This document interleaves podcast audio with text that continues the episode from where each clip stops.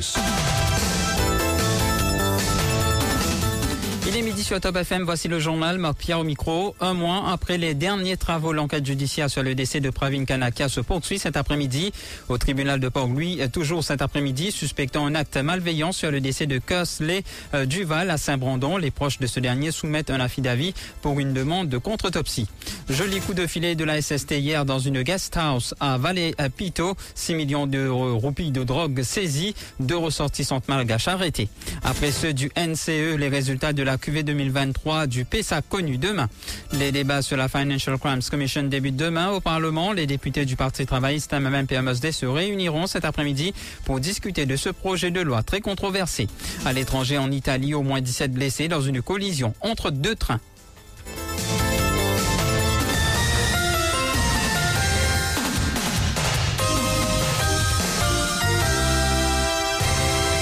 Je vous le disais en titre, un mois après les derniers travaux, l'enquête judiciaire sur le décès de Pravin Kanakia se poursuit cet après-midi. Lors de la dernière séance, le mercredi 8 novembre dernier, le sergent Tapsi affecté à l'Atsou de Rosebell avait été entendu pour la deuxième fois. Ce policier avait soutenu avoir vu le procurement officer le 10 décembre 2020 alors qu'il faisait son jogging.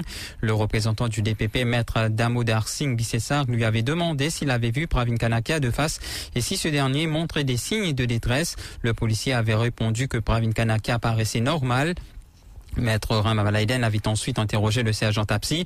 L'avocat avait mis l'accent sur le fait que le policier avait déclaré, avoir reçu la photo de la victime d'un collègue via WhatsApp. Le sergent avait indiqué ne pas se souvenir de l'identité de la personne qui lui avait envoyé la photo.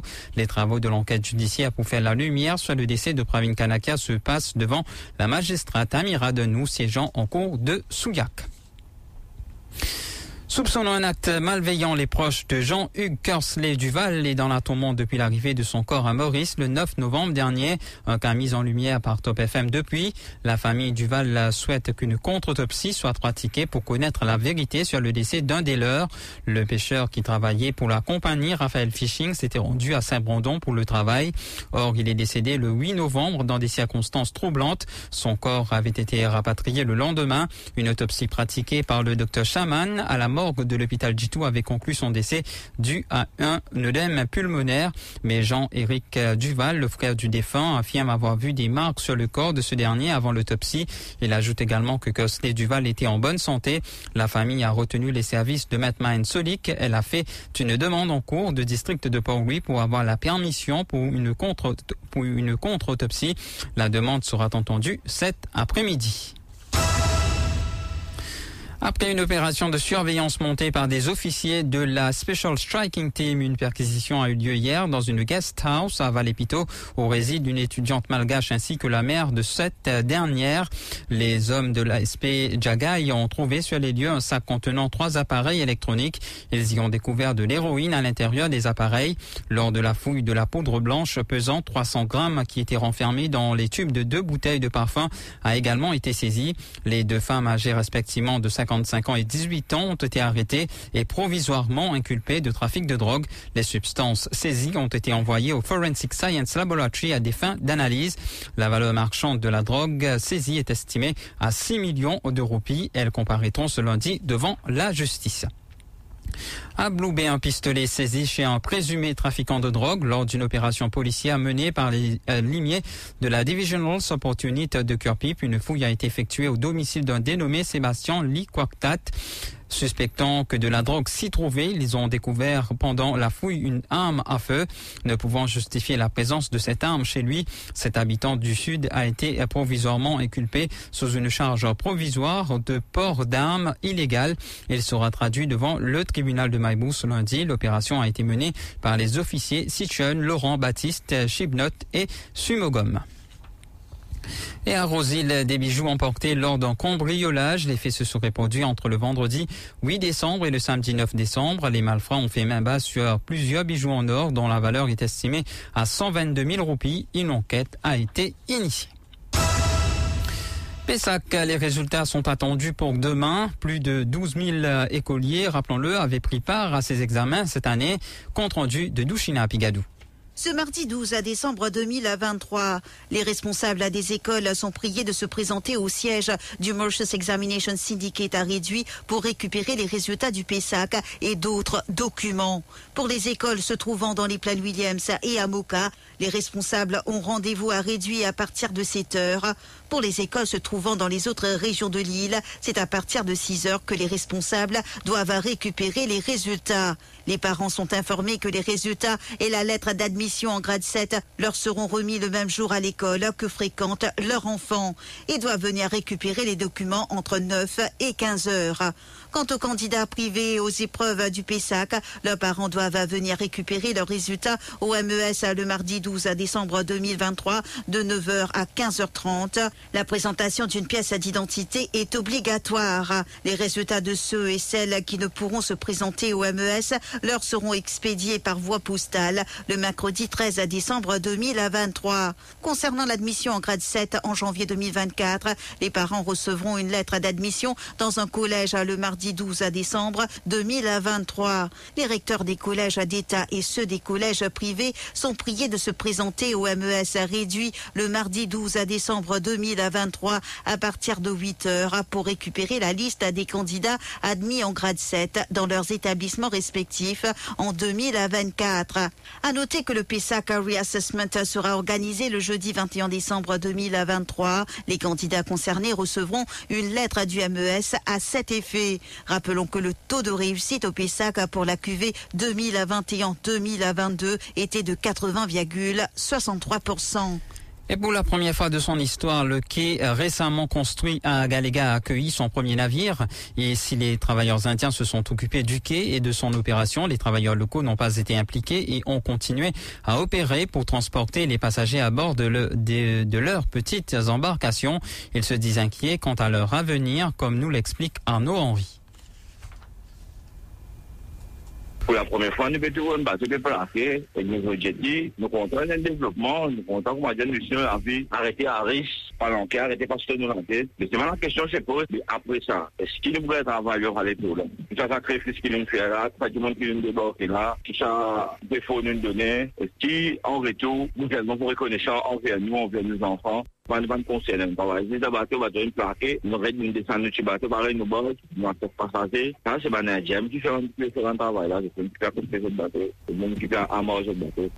Financial Crimes Commission Bill, un projet de loi scélérate selon Paul Béranger qui demande tous les députés euh, rouges, bleus, mauves à se réunir au bureau de Xavier-Luc Duval ce, ce lundi après-midi. Les débats dans le cadre du, de ce projet de loi donc débuteront demain à l'Assemblée nationale. Il était donc en conférence de presse ce samedi. Écoutez-le.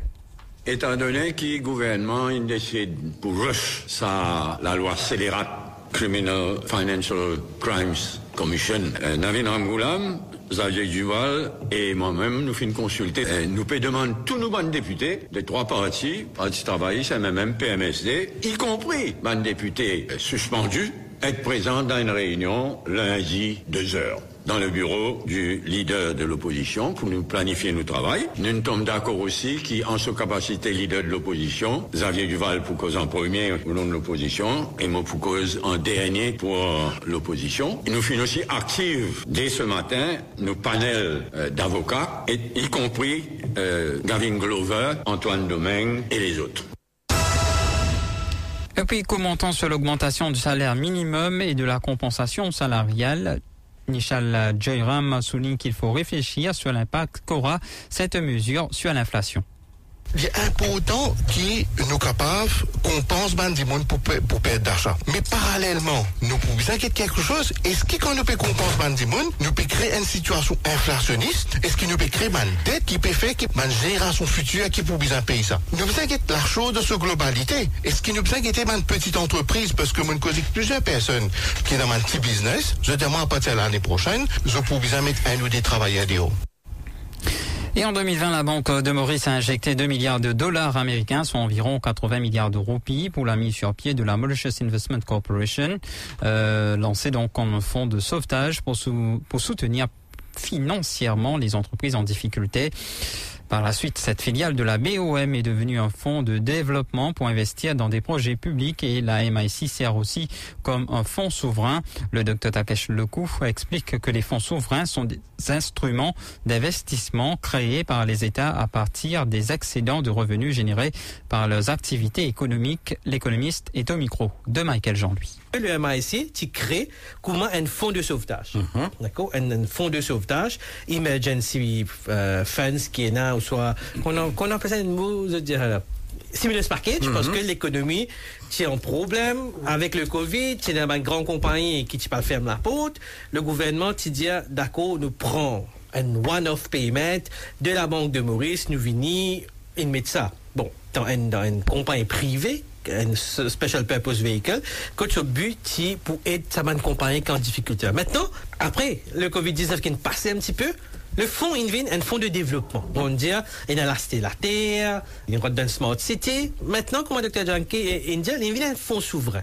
Mais quand nous prenons l'exemple qu'il a donné, quand nous avons un fonds souverain, quand dans un pays nous avons un fonds souverain, quand nous avons un revenu exceptionnel, soit nous avons une ressource qui nous peut générer un revenu exceptionnel, alors nous pas mettre ça dans nos budgets, nous mettre ça dans un fonds et nous prenons fonds là, nous servir pour développer le pays. Comment il y en a actuellement, mettre mes métros, grandir à peau, grandir peau. Parfois, le fonds souverain servir pour faire ça.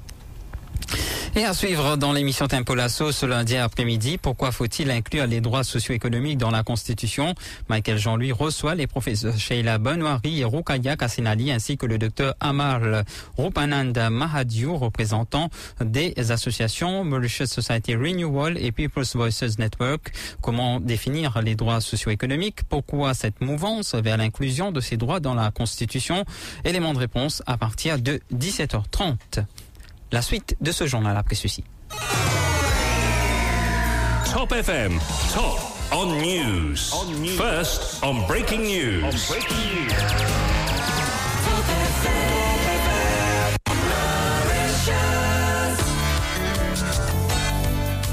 Fréquence Top FM dans le nord et le sud 106.0, l'est et l'ouest 105.7 et le centre 104.4. Give us three minutes and we'll give you the world.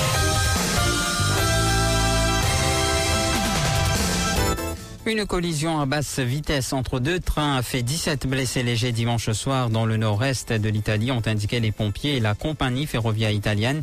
L'accident a provoqué de fortes perturbations de circulation dans la zone. L'accident a entraîné des blessures légères, je dirais des, con des contusions.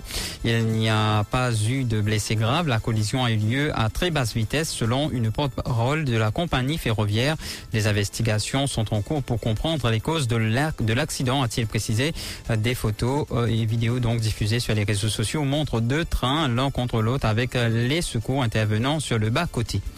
Alors qu'il devait témoigner lundi pour sa propre défense au procès civil pour fraude financière, Donald Trump a changé d'avis et a déclaré dimanche qu'il ne se présenterait pas à la barre car il n'a plus rien à dire. L'ancien président de 77 ans a publié un message surprise sur le réseau Truth Social disant qu'il avait déjà témoigné de tout dans son procès en cours. Le procès civil vise également ses fils aînés Donald Jr. et Eric ainsi que d'autres dirigeants de la Trump Organization. Ces derniers sont accusés d'avoir gonflé de manière colossale durant les années 2010 la valeur des gratte-ciel, hôtels de luxe ou golf au cœur de son empire afin d'obtenir des prêts plus favorables de la part des banques ainsi que de meilleures conditions d'assurance.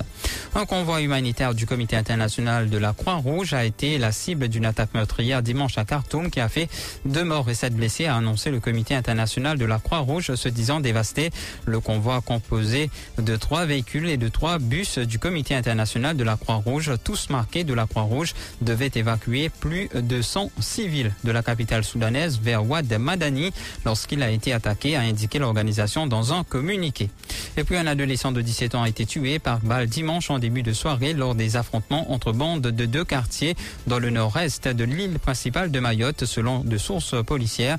Deux autres personnes ont été blessées par la même arme. Ces faits surviennent deux jours après la visite de la première ministre française, Elisabeth Borne, qui a promis plus de moyens pour contrer l'insécurité dans le département le plus pauvre de France, secoué par des affrontements entre groupes de jeunes de villages rivaux. Une députée de Mayotte a déploré sur X une escalade dans la violence vécue par la population du petit archipel de l'océan Indien. On passe au rappel des titres.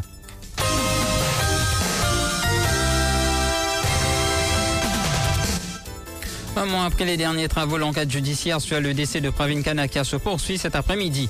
Au tribunal de Port-Louis, toujours cet après-midi, suspectant un acte malveillant sur le décès de Kersley Duval à Saint-Brandon, les proches de ce dernier soumettent un affidavit pour une demande de contre-autopsie. Joli coup de filet de la SST hier dans une guest house à Val-Épiteau, 6 millions de roupies de drogue saisies, deux ressortissantes malgaches arrêtées. Après ceux du NCE, les résultats pour la QV 2023 du PESA connus demain. Les débats sur la Financial Crimes Commission débutent demain au Parlement. Les députés du Parti travailliste MMM-PMSD se réuniront cet après-midi pour discuter de ce projet de loi très controversé. À l'étranger, en Italie, au moins 17 blessés dans une collision entre deux trains.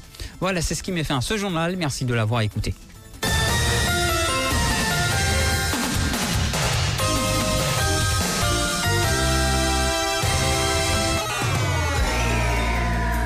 Top FM